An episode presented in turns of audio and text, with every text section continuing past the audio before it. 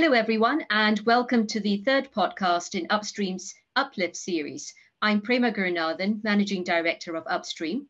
Upstream is a partnership between Imperial College London and Hammersmith and Fulham Council.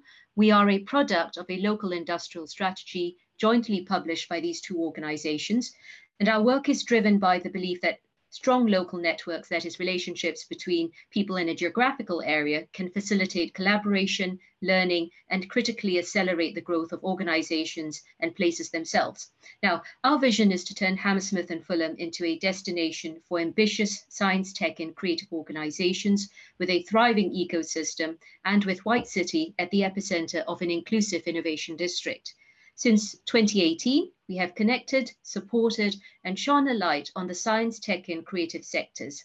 And with this in mind, the Uplift podcast brings together two organizations as we seek to break down barriers and make new connections.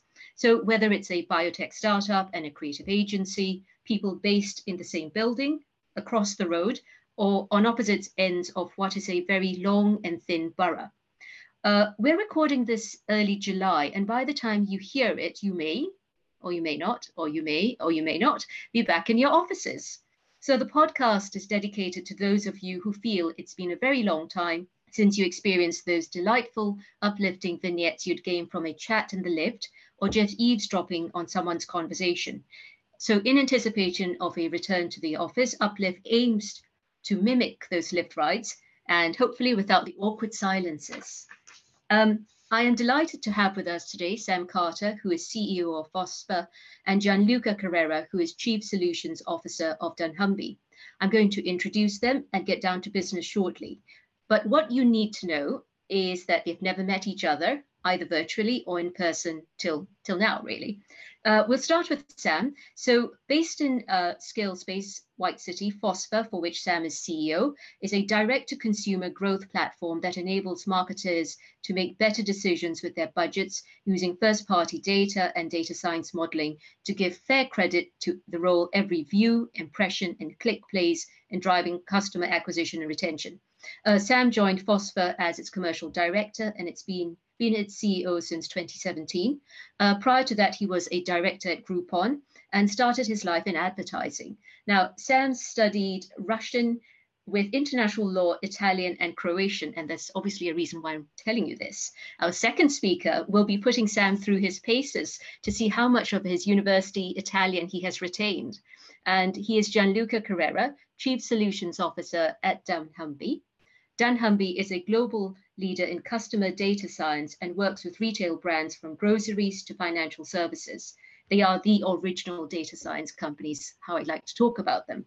Gianluca is also a mentor at Techstars on the technology advisory board of Brooks Macdonald, an asset manager listed on the UK Stock Exchange. He's an investor, including in an Italian e commerce wine business, and his 25 year career spans finance and tech, including a time at Yahoo, where he was VP for Operational Strategy Europe. Welcome, Sam. Welcome, Gianluca. Um, we're going to start, which is very much the basics. And uh, could you tell us about the footprint of your organization in Hammersmith and Fulham in about two minutes, starting with Gianluca? Uh, hi, Prema, and thank you for having me. Uh, we our big office, our biggest office is in Brook, is in Brook Green, so Hammersmith, and Fulham, where we have our headquarters. Uh, we have a few hundred people there, I think roughly around 700. And uh, we are in that beautiful building right before the tennis court next to the Tesco uh, mega store. Uh, it's a beautiful building. Uh, uh, what do we do that? So we have all the execs role. we have a big substantial part of products uh, we have UK sales and account management. We have probably the second biggest development hub that we have. We, we have offices in about 20 countries across the globe. Uh, India is pretty big as well for us. Uh, we have a, a big chunk of our science R&D department, and we have a substantial part of our capabilities. Uh, we have marketing, HR, and comms. So I'd say is really the kind of pulsating brain of dunnhumby. Uh, and so our core capabilities, product engineering, and the exec are based there. Great. Sam? Uh, yeah, so uh, we're, we're a little bit smaller than uh, dunnhumby. There's about there's about 20, uh, 26, 27 of us, um, and we're uh, spread across small presence in the US, small presence in India, and, and our headquarters is um, in London and in White City. So we've been actually in Hammersmith and Fulham uh, since our inception, starting out at uh, Hammersmith Broadway in a in a building that used to be owned by Disney. And it was always quite fun presenting data in the room that I imagined that the Lion King got its sort of first UK screening at. Um, then, then we went moved up to the um, uh, Translation Innovation Hub, part of the Imperial campus in White City, and now recently have moved into uh, ScaleSpace, which is the joint venture between Imperial College uh, London and our investors, Blenheim Chalcot. Uh, so, whilst we've been remote for the uh, for the past 18 months, we we we really value the space that we're in here. We have fairly flexible arrangements, and there's an, an, enormous amount of great space to use at ScaleSpace. Um, and it's it for us it's a it's an opportunity not just for in team collaboration but also the opportunity to meet and catch up with people in uh, in other innovative businesses uh, in a sort of a real center of gravity in uh, in White City. Great, thank you, Sam. Thank you, Gianluca. Um, first question is: You both obviously work for data businesses, very different sizes. Uh, and I'd like to delve into a few aspects of this. Um, and Sam, first, I suppose the question is how should data be captured, and what are the key principles behind a, you know, for a layperson, I'd say a good capture.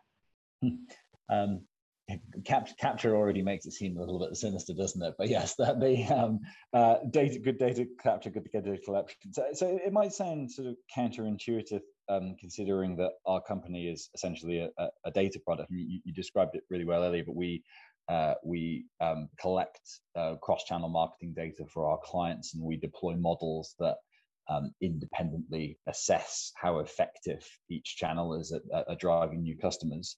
Um, and that's in a world where there's just most of our clients who are, as you said, sort of fast growth direct-to-consumer e-commerce businesses um, uh, like Huel, uh, Pangaia, um, or Box, um, and, and, and, many more. Um, that one of the big challenges that they have is just um, sort of really drowning in sort of huge volumes of uh, of, of, quite siloed data. And uh, I, it, it, might, as I said, it might sound counterintuitive, but um, I, I, think that with the wrong attitude to data capture and analytics, it's, it's very easy to get trapped and enslaved by by your data. Um, you know, asking yourself questions like you know what's important what's not what should my kpis be what are the right kpis how often do i need to be looking at data how often do i need to be taking action how often do i need to be reporting um, how many reports and dashboards do i need?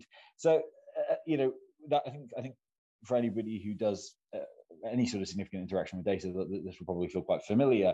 Uh, but I'd say that the key principle to uh, for you know being a good data capture is to work out what's important to you first, um, and then and then sort of work backwards to the data so that you're sort of focused on on only the really the data that that's um, important to you and is going to support you, and then having it in an environment that enables a sort of a a low friction way to access it. Um, so you've kind of got you decide what's important you you you you you, make sure you're, you're collecting that and you make sure you can access it i say that beyond this um, like definitely worth like taking stock of the data that you might not have an immediate use case for but um, but might kind of be a source of IP of you know your your sort of um, intellectual property further down the line, and you won't be able to recover it. Um, you know, we, we speak to a lot of businesses with, uh, who are sort of um, remorseful about the fact that they uh, realized that they needed a data source too late, and they've had you know two three years of like uh, of, of, of, opportunity to have collected a, a, bunch of useful information that would help drive their business, and uh, and they feel like they're starting a bit flat-footed. I'll give just a quick example before I pass over to Gianluca of that, just to bring it to life. One that jumps to mind is a, a retail client of ours made a, a, decision right at the start of their um, existence to to make uh, to put a sort of a mandatory field on their um, sort of checkout uh, to ask customers where they heard about the business. Um, and that, that's quite unusual. A lot of, I'm sure everyone's kind of encountered one of those, where did you hear about us fields? And some people sort of don't believe in it at all. Some people put it after the checkout so it doesn't interrupt the conversion flow. Others make it optional. Um, this this business really optimized like the user experience of that data collection. And uh, And they just found that then when they did start to start asking themselves questions about, you know, where should we be putting our marketing dollars and, and pounds, uh, you know, they just had a source of information that they could um, leverage that a lot of their competitors don't have, like customers telling them where they heard about them, which really helped inform their marketing strategy um, and gave them an advantage, um, you know, when it became a priority to start focusing on it. So it was a small example, but I, I quite I like it because it's thinking ahead. It's like something that felt maybe um, at the time like overkill when they were a very small business, but three years down the line, um, you know, was, was, was super helpful. A long-winded way of. Thank you, Sam. Uh, Gianluca, what's what's been your experience, and I suppose you know aspects of a you know good good principles, operating principles, and perhaps an example where you know you've done really good work for a client and you know got it right. Uh, yeah, we do only good work for clients. So uh, no, really, we have about 80 clients across the globe, and and we have been in operation for the last three years. So just to pick an example, it's very difficult, but I'm going to do exactly that. Uh, and I think probably the one that comes to mind is, uh, and I wouldn't use the um, our local client and shareholder, which is Tesco, for which we do a lot of great work and with pride have helped them through the pandemic in, for example, uh, identifying where to put the the most resources to respond, for example, to the spike in pickup. That was an example, right? So when the pandemic uh, struck, uh, Tesco came to us and say we need to like triple or something like that the number of uh, delivery slots and pickup slots in our stores. Uh, but you know, Tesco is a big company and they have thousands of stores. And where do you put all that capacity? Because if you put a thousand slots in uh, in the wrong store, those are wasted.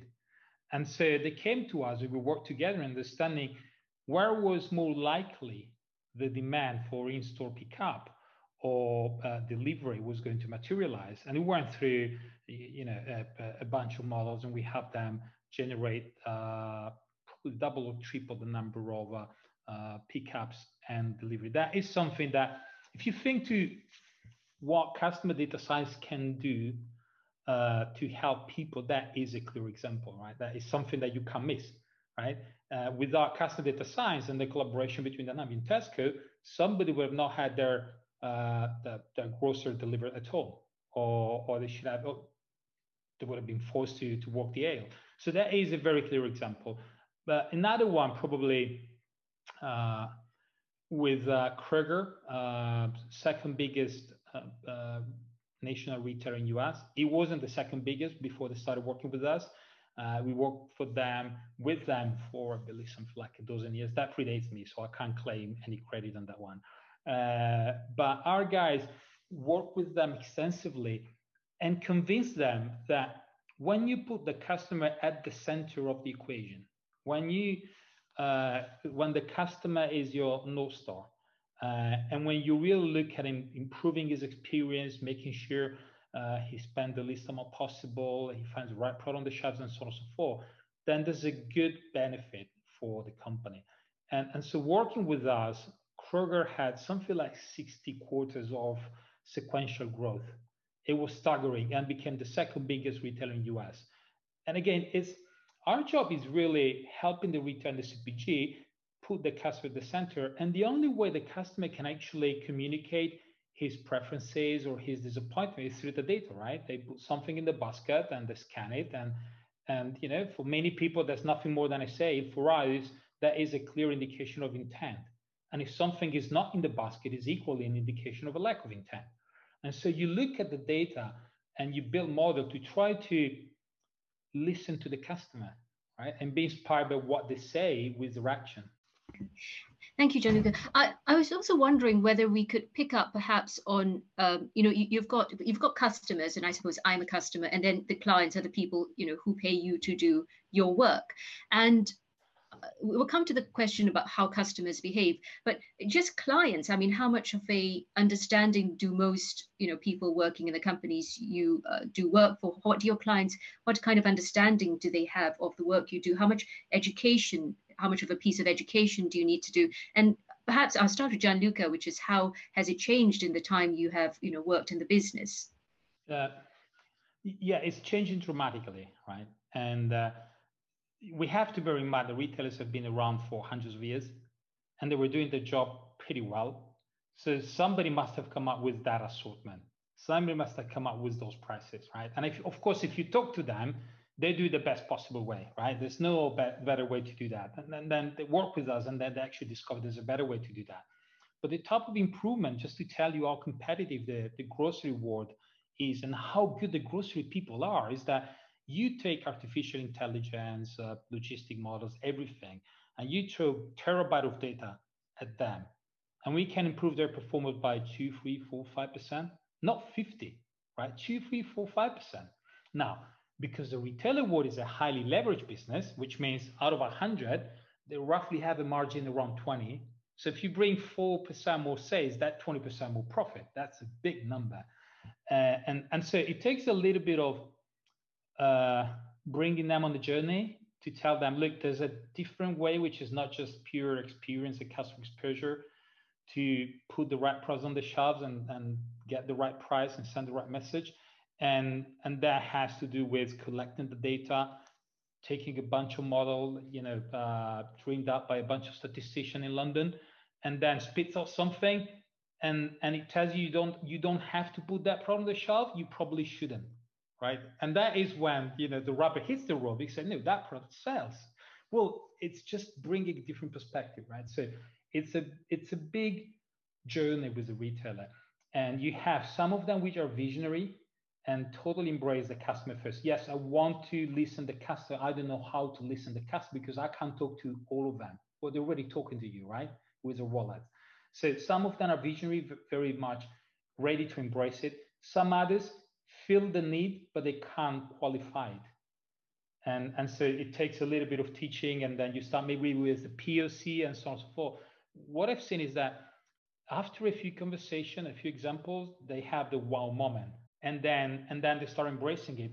But it's not just the model, right? At the end of the day, the retailer is also execution and delivery, right? We tell them, well, not we, but you know, our people, our model, tell them what to do, but then there's a big challenge. The retailer has to put that in practice. And that's not easy because it's a super complicated world, right? And so it's a fascinating journey, right? What we see is that uh, at the end of that journey, and it's a continuous journey, right? It's a never ending journey because the customer may change their preferences, there's different trends and so on and so forth. So it's a never ending store. But we see retailer with growing satisfaction, happiness, uh, better financial results. And the customer, you see them, they're stickier, they're happier, they're more engaging. And, and at the end of the week, you probably save them a few bucks or a few pounds, right? So the the cost of the of the shopping cart is lower. And that's a good thing, right? Because then the retailer can reinvest in other experiences and so on and so forth. So I think is a is a virtuous uh, circle. Thank you, John. Sam. Yeah, um, I think probably I'd start by just reinforcing what Gianluca said, I think that my, my immediate um, thought when you asked the question was um, Amazon. I'm probably thinking about what Gianluca's um, answer to the question before. So, I mean, I think in terms of people's attitude to uh, data and um, uh, thinking about how they use their customer data, I think like the example of Amazon, not particularly a new case study, but, but like kind of the North Star on um, customer obsession and at the kind of scale that they're at the only way that they're really able to listen to their customer and to keep that kind of customer obsession is through um, like you know, top, top level um, uh, um, data analysis and understanding of their customer through their data. Um, so like I guess like you, you know you probably have in the time that I've been doing this, um, a, a, shift from, I suppose, people who were like maybe like gut um, uh, like operators, so they just kind of do what they, they thought was right, and they're probably a little bit like reluctant to use data, and and the kind of, I suppose, like um, uh, an acceptance and an embrace um, of data when they look at the businesses that are sort of ruling the roost um, and how they use data to, to understand and improve their customers experience. So i think like that's definitely like number one. I think like the, the obvious other one is like um, attitudes changing in the face of um, changing regulations and, and privacy changes. So um, you know, I think like what we probably I saw maybe sort of Jonathan saying like sort of initially you sort of when that sort of stuff um, you know, cambridge analytica broke um, gdpr the uh, legislation in california ccpa most recently um, apple sort of limiting what facebook can track um, with ios 14 updates uh, I think like there's probably always initially a resistance. Um, so like customers, uh, sorry, our, our, clients, you know, I think in the broader world, that there was a, probably an obsession, particularly in marketing, with um, really sort of um, getting as much customer user level data as possible. And like that was the goal. It was like and when c- clients would talk to us it would be like how how good is your ability to track people across the internet? Um, and and actually i think probably in the last year or so particularly um, i think like it's kind of we, we've gone past the uh, sort of resistance to and into sort of acceptance that uh, actually you know that that way the writings on the wall for like the amount of sort of user level data that you can expect to use and access, particularly third party. Um, like it's probably surprising it took this long, but I think w- what we're also finding is that that's occurring at a time where the opportunities that machine learning and AI present to like not need to follow people across the internet to to to to to, to find to understand your customer because of um, the opportunities um, uh, that yeah that, that, that, that, sort of modern AI and machine learning techniques um, offer.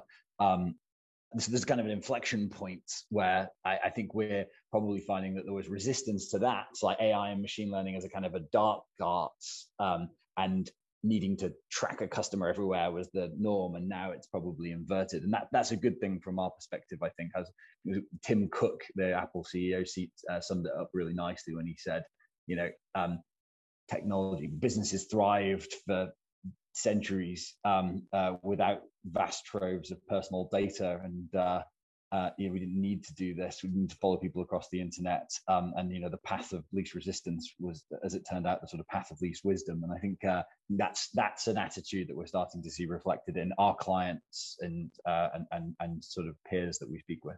Got it. Thanks, Sam. So I think really you are, you know, you're moving with the trend. Your customers I mean, your clients have seen what's out there and you're being a bit more sensitive to it. Gianluca, I was just wondering, you know, the debate we're having around, you know, big tech. I mean, Amazon is mentioned in glowingly in some senses, and in some other senses, it is, you know, the big evil because it's stealing all our data, etc. Uh, I was just wondering what, you know, how how is your business uh, changing in response to the debate around big tech and privacy. And I think what Sam's alluded to down there is, you know, we've got AI, we've got machine learning. We're not going to have to be so intrusive as we used to be. What are your thoughts? So I think we were kind of lucky, uh, or we've been lucky because we've been dealing with uh, uh, PIIs and transactional data since we we came to life about three years ago. So we made respecting uh, regulation uh, a, a, key USP for us, right? So, uh, of course, GDPR uh, or the privacy and security regulation are fundamental. And I think the world is moving in direction, and that will become a key competitive advantage. Uh, well, when you talk about data, you talk about people's freedom, right? And so that it is absolutely important that we safeguard them. Uh, so it's building your technology with privacy and security by designing default, uh, uh, that requires substantial expertise and frankly also substantial cost, right? You know, privacy and security doesn't come for free. Uh, to some extent, that will be a little bit of a uh, Darwinian selection within the industry, right? And the and the of course, you know, the grocery store require absolute privacy protection and security because you know they are exposed, and so the number of not professionally qualified players in the space is reducing.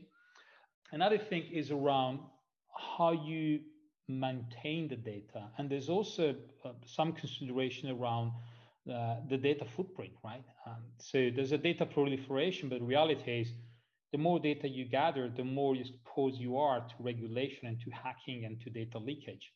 So there's a lot of thinking at dunnhumby that goes into how do we maintain the smallest data footprint to do our job? So how do we discharge the data we did not need, for example? And how do we maintain it? How do we, how, how we do all data administration? And how about persistent data, right? And you know, you, you wouldn't want to have persistent data or not too much, so to speak, right? Because you know, uh, when a piece of data is sitting there, it can always be discovered and unheard at a later moment. And finally, is when you use the data, how do you use, for example, on the fly data manipulation technology to reduce the footprint of persistent data? So if you come there, if you come around and I need to somehow qualify you with some attributes, I can do it two ways, right? I can do it offline, so to speak, and then have a persistent marker on you, which is in the database. And God forbid somebody can hack into anybody's database, right? They, they hack the White House, the Pentagon, and the NSA, uh, the, the NSA. Right? If that persistent if that piece of data is persistent, is there, it can be discovered. But if you then you you look at attribute creation on the fly, so you only create the attributes you need when you need that, and then you discharge them, then you are safeguarding the privacy abuse. All these things are things that are, are not necessarily mainstream today. Uh, it's stuff we deal with. Uh, and they will become important and they will become mainstream because that's a way to protect the privacy of people, right? Uh, and to make it more complicated and difficult to anybody that might have access to some piece of information to see the whole picture, right? If all they see is an identifier uh, uh and a piece of uh, you know, meaningless marker, but they don't have the algorithm to generate the attributes on the fly, they know nothing about you. So the whole things around data privacy, and how to protect privacy of people is evolving substantially and it will carry on evolving. I, am going to move on to our next, to what we're talking about next, which is entrepreneurialism. And Gianluca, you're a mentor at Techstars, you know, sit on an advisory board of a, an asset manager that invests in tech.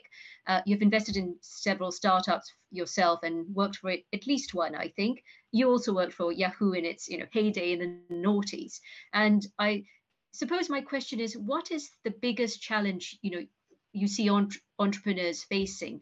And what are the key qualities that a ceo you think needs to possess? Uh, it's one of those questions that you could be talking for a couple of days and, and you could actually take two people.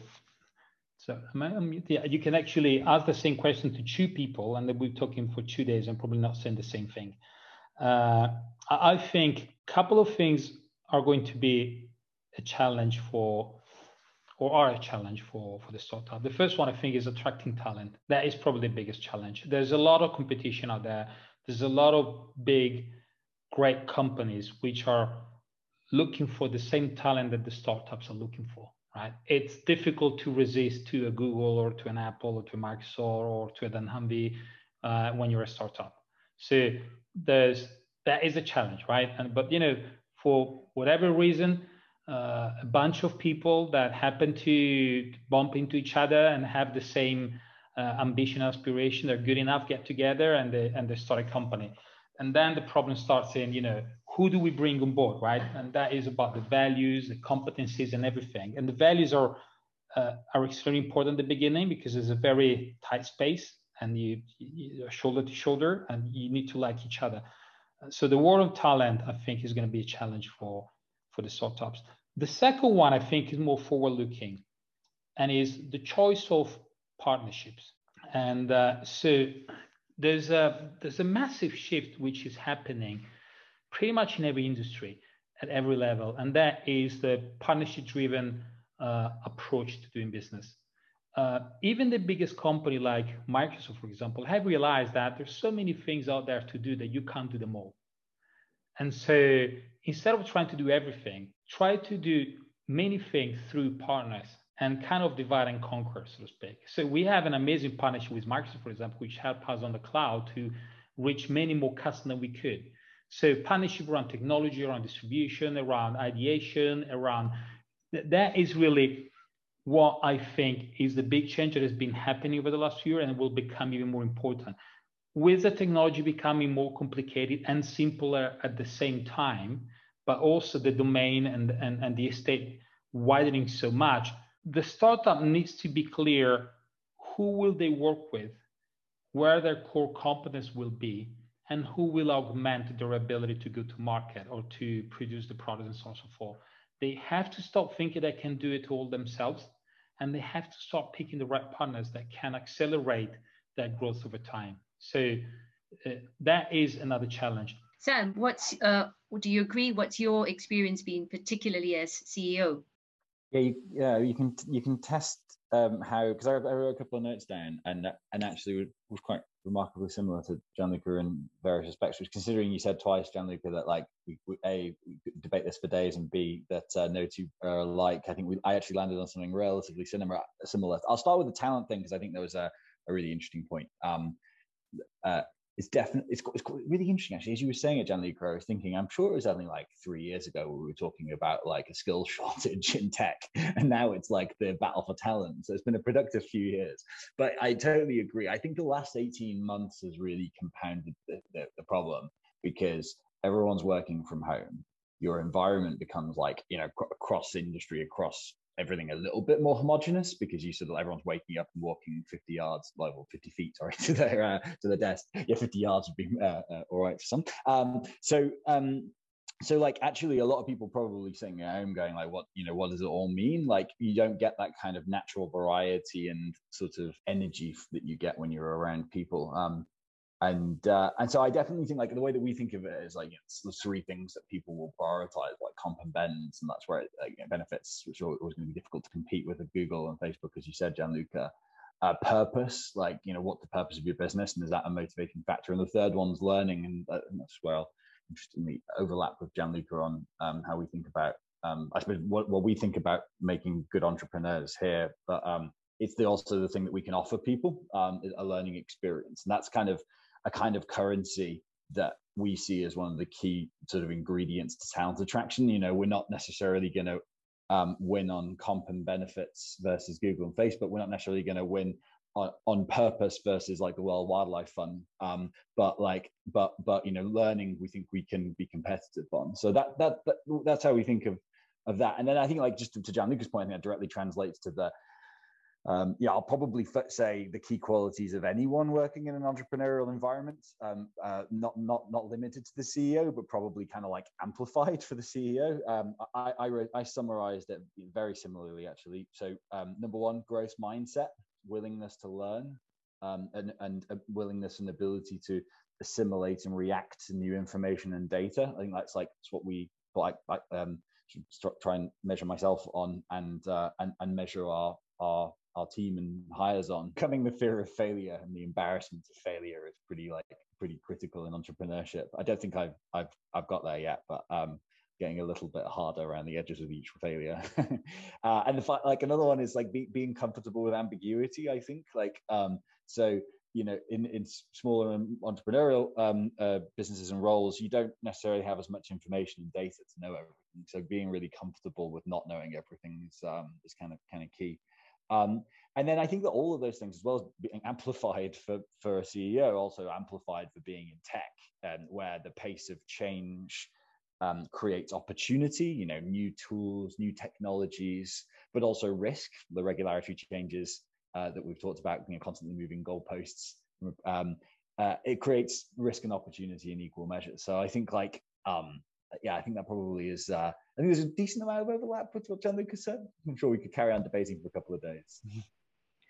I think there was more than Gianluca was expecting, so that that's uh, probably a good sign. Although you maybe you should both be more questioning of each other. I'm moving on to the question about networks, and you know I said at the start, Upstream is founded on the belief that stronger networks mean organizations and people do better, and our vision is to have Hammersmith, you know, to have an inclusive, thriving ecosystem of ambitious science, tech, and creative industry organizations with White City at, you know, the kind of a global global beacon of growth, uh, the White City Innovation District in particular.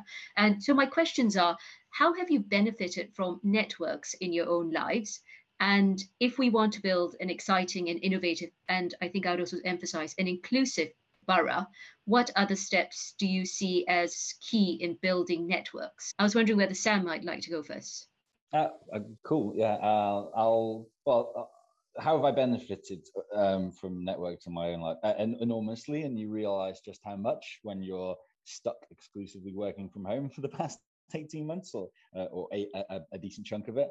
Um, we feel, and I feel extremely lucky to be part of um, Blenheim Chalcot and its portfolio of tech startups and scale ups, as well as now part of the broader community with Imperial College um, in, at Scale Space in White City.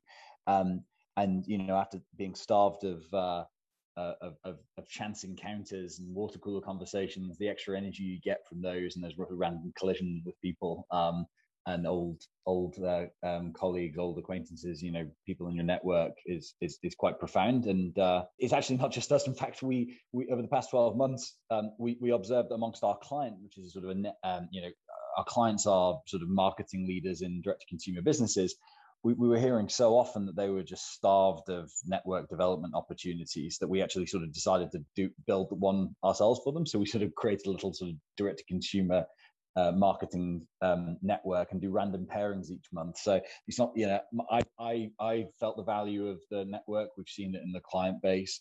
And on a practical level, of course, our networks have been responsible for generating our first customers, you know, job opportunities and much, much more. So um, hugely valuable. And and it, and on the sort of the point of um, if we want an exciting, innovative, and inclusive borough, what do we think um, we need to do? What um, I, I, guess like innovative ways to get people mingling um, and promote those random encounters. Um, uh, you know, I think fundamentally, um, like that's what a lot of networking is, and that's sort of maybe a little bit sort of contrary to what we've been living through with the pandemic. Uh, yeah, but we need to we need to find a way of doing that that gets around people's fears of like leaving the house. Like I probably place like networking events. Like for me, and I'm I'm probably reasonably um, extrovert, um, but uh, I'd probably place networking events in general broadly right at the top of the most stressful sort of work encounters. Right, you know, like uh, yeah, you, you know, you you you you, you it's like it's a little bit like the first dance at a school disco and you go to these sort of things um, and and so so you know for for introverts who haven't been practicing for the past 18 months um, you know it's going to be doubly stressful so i think like um, you know it's a, it's a big challenge but how, how you in the short term you think about that um, uh, is def- definitely sort of key to um, uh, developing the network in, in Hammersmith and Fulham. And I think the final thing is just I mentioned scale space it, it's just so useful to have something as a sort of a natural center of gravity. Um, and uh, having places in the borough that just have a natural pull um, is, I, I, imagine, going to be hugely helpful. Um, uh, and that's certainly that's what scale space is for us. It just feels a bit like a sort of a network creator. Right? Great, thank you, Sam. Gianluca. Sam clearly is a network professional. Uh, I'm I'm definitely not uh, a, net, a superstar networker. Uh, so I'm for smaller and deeper network than wider and shallow. That's my natural tendency. Uh, nevertheless, have to say network, networks of paramount importance, right? And to some people, investing in network comes at a high price, right? And because you know, just you, you have to curate the network. You need to you need to invest in a network and so on and so forth.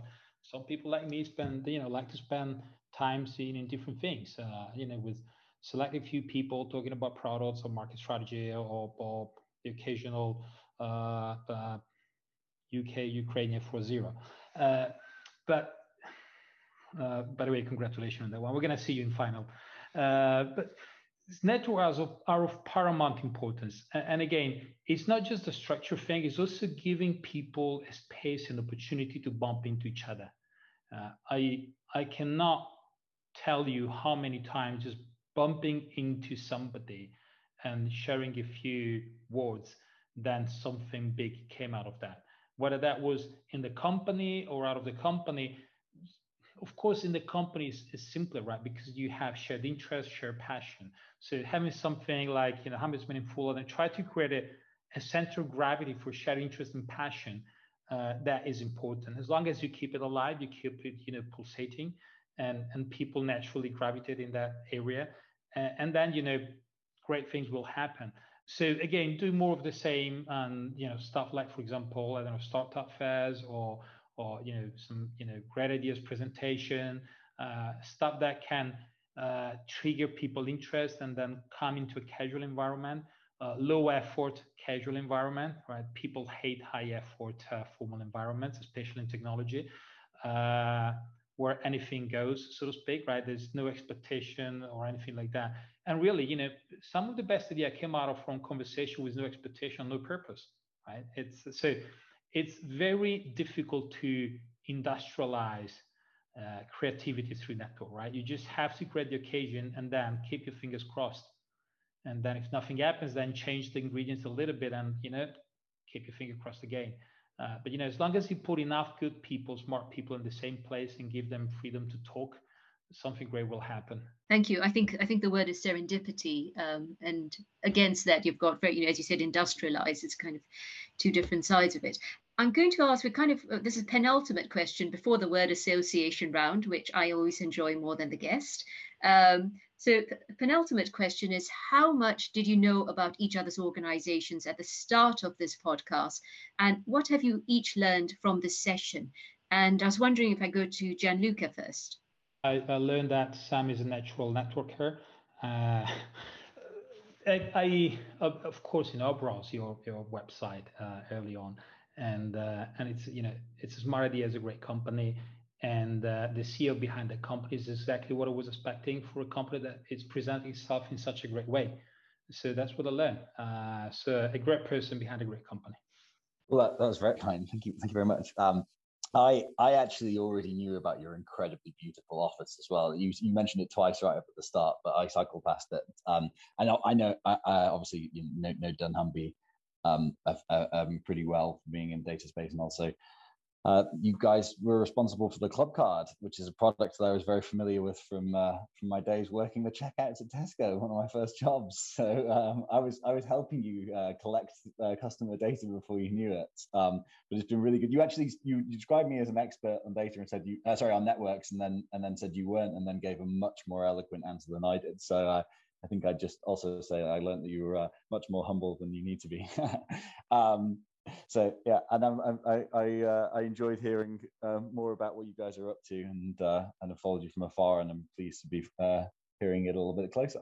I do think that you were what very brave to announce just uh, three hours before kickoff that uh, Italy and England were going to meet in the final. We should uh, we should remind the the listeners that we're this is the Tuesday just before it all goes off in the semi. So uh, Gianluca will either look massively uh, wise or. Uh, and of course, we'll agree we're going to cut the part about the final if we don't win the game, right? Otherwise, I'll, I'll be blamed. okay, word association round. Now, how this works is I say one word, and you each say the first thing that comes to mind when you hear it. Data. Analytics. Love it. Football. It's coming home. That's three words. Gianluca. Final. Entrepreneurs. Challenging. Crazy. So thank you to our two guests, Sam and Gianluca, today uh, for their time and uh, for shedding a bit of light into what they're working on, um, the excitement in their lives, and their views on everything from entrepreneurship to data. Very cheerful topics. And obviously, they are uh, both um, going to be watching the football tonight, and we will see what happens at the end of this. Sam, Gianluca, thank you so much for your time. I hope you both enjoy the podcast when it comes out.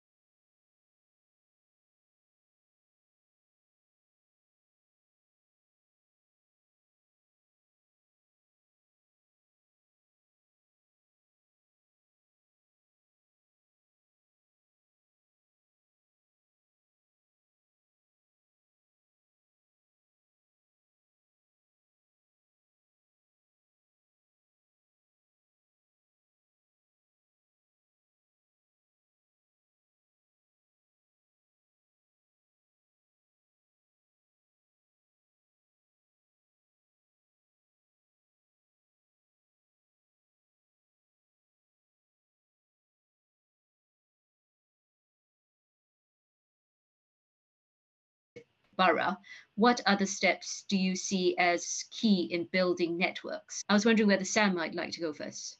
Uh, uh, cool. Yeah. Uh, I'll. Well, uh, how have I benefited um, from networks in my own life? Uh, enormously, and you realize just how much when you're stuck exclusively working from home for the past 18 months or uh, or a, a, a, decent chunk of it. Um, we feel, and I feel extremely lucky to be part of um, Blenheim Chalcot and its portfolio of tech sort of startups and scale ups, as well as now part of the broader community with Imperial College um, in, at Scale Space in White City.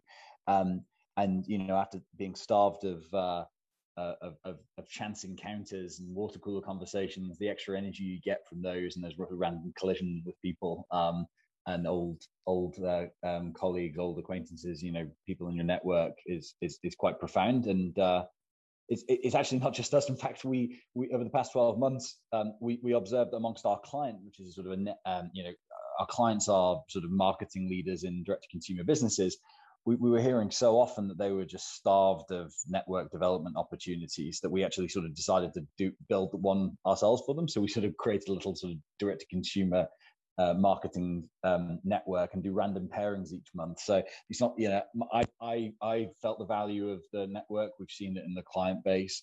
And on a practical level, of course, our networks have been responsible for generating our first customers, you know, job opportunities and much, much more. So um, hugely valuable. And, and, it, and on the sort of the point of um, if we want an exciting, innovative and inclusive borough, what do we think um, we need to do? Well, um, I, I, guess like innovative ways to get people mingling um, and promote those random encounters. Um, uh, you know, I think fundamentally, um, like that's what a lot of networking is, and that's sort of maybe a little bit sort of contrary to um, what we've been living through with the pandemic. Um, uh, yeah, but we need to we need to find a way of doing that that gets around people's fears of like leaving the house. Like I probably place like networking events, like for me, and I'm I'm probably reasonably um, extrovert, um, but uh, I'd probably place networking events in general broadly right at the top of the most stressful sort of work encounters, right? You know, like uh, yeah, you, you know, you, you you you you it's like it's a little bit like the first dance at a school disco, and you go to these sort of things, um, and and so so you know, for for introverts who haven't been practicing for the past eighteen months, um, you know, it's going to be doubly stressful. So I think like um, you know it's a, it's a big challenge but how, how you in the short term you think about that um, uh, is def- definitely sort of key to um, uh, developing the network in, in Hammersmith and Fulham. And I think the final thing is just I mentioned scale space. It, it, it's just so useful to have something as a sort of a natural center of gravity. Um, and uh, having places in the borough that just have a natural pull um, is I, I imagine going to be hugely helpful. Um, uh, and that's certainly that's what scale space is for us. It just feels a bit like a sort of a network creator. Right? Great, thank you, Sam. Gianluca. Sam clearly is a network professional. Uh, I'm I'm definitely not a, a, net, a superstar networker. Uh, so I'm for smaller and deeper network than wider and shallow. That's my natural tendency. Uh, nevertheless, have to say network, networks of paramount importance, right? And to some people, investing in network comes at a high price, right? And because you know, just you, you have to curate the network. You need to you need to invest in a network and so on and so forth. Some people like me spend you know like to spend time seeing in different things, uh, you know, with select a few people talking about products or market strategy or, or the occasional uh, uh, UK Ukrainian for zero. Uh, but uh, by the way, congratulations on that one. We're going to see you in final. Uh, but networks are, are of paramount importance. And, and, again, it's not just a structure thing, it's also giving people a space and opportunity to bump into each other. Uh, I, I cannot tell you how many times just bumping into somebody and sharing a few words, then something big came out of that. Whether that was in the company or out of the company, of course, in the companies it's simpler, right? Because you have shared interest, shared passion. So having something like, you know, Hammersmith and Fulham and try to create a, a center of gravity for shared interest and passion, uh, that is important. As long as you keep it alive, you keep it, you know, pulsating and, and people naturally gravitate in that area. And, and then, you know, great things will happen. Uh, so again, do more of the same and, you know, stuff like, for example, I don't know, startup fairs or or you know some you know great ideas presentation uh, stuff that can uh, trigger people interest and then come into a casual environment uh, low effort casual environment right? People hate high effort uh, formal environments especially in technology uh, where anything goes so to speak right? There's no expectation or anything like that. And really you know some of the best idea came out of from conversation with no expectation no purpose right? It's so it's very difficult to industrialize uh, creativity through network, right? You just have to create the occasion and then keep your fingers crossed. And then if nothing happens, then change the ingredients a little bit and, you know, keep your finger crossed again. Uh, but, you know, as long as you put enough good people, smart people in the same place and give them freedom to talk, something great will happen.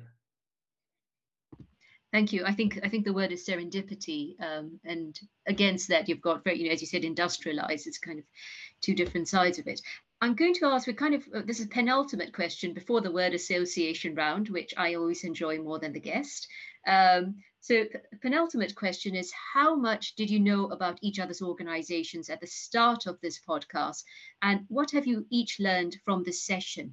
And I was wondering if I go to Gianluca first. I, I learned that Sam is a natural networker. Uh, I, I, of course, you know, browse your your website uh, early on, and uh, and it's you know it's smart idea, it's a great company, and uh, the CEO behind the company is exactly what I was expecting for a company that is presenting itself in such a great way. So that's what I learned. Uh, so a great person behind a great company.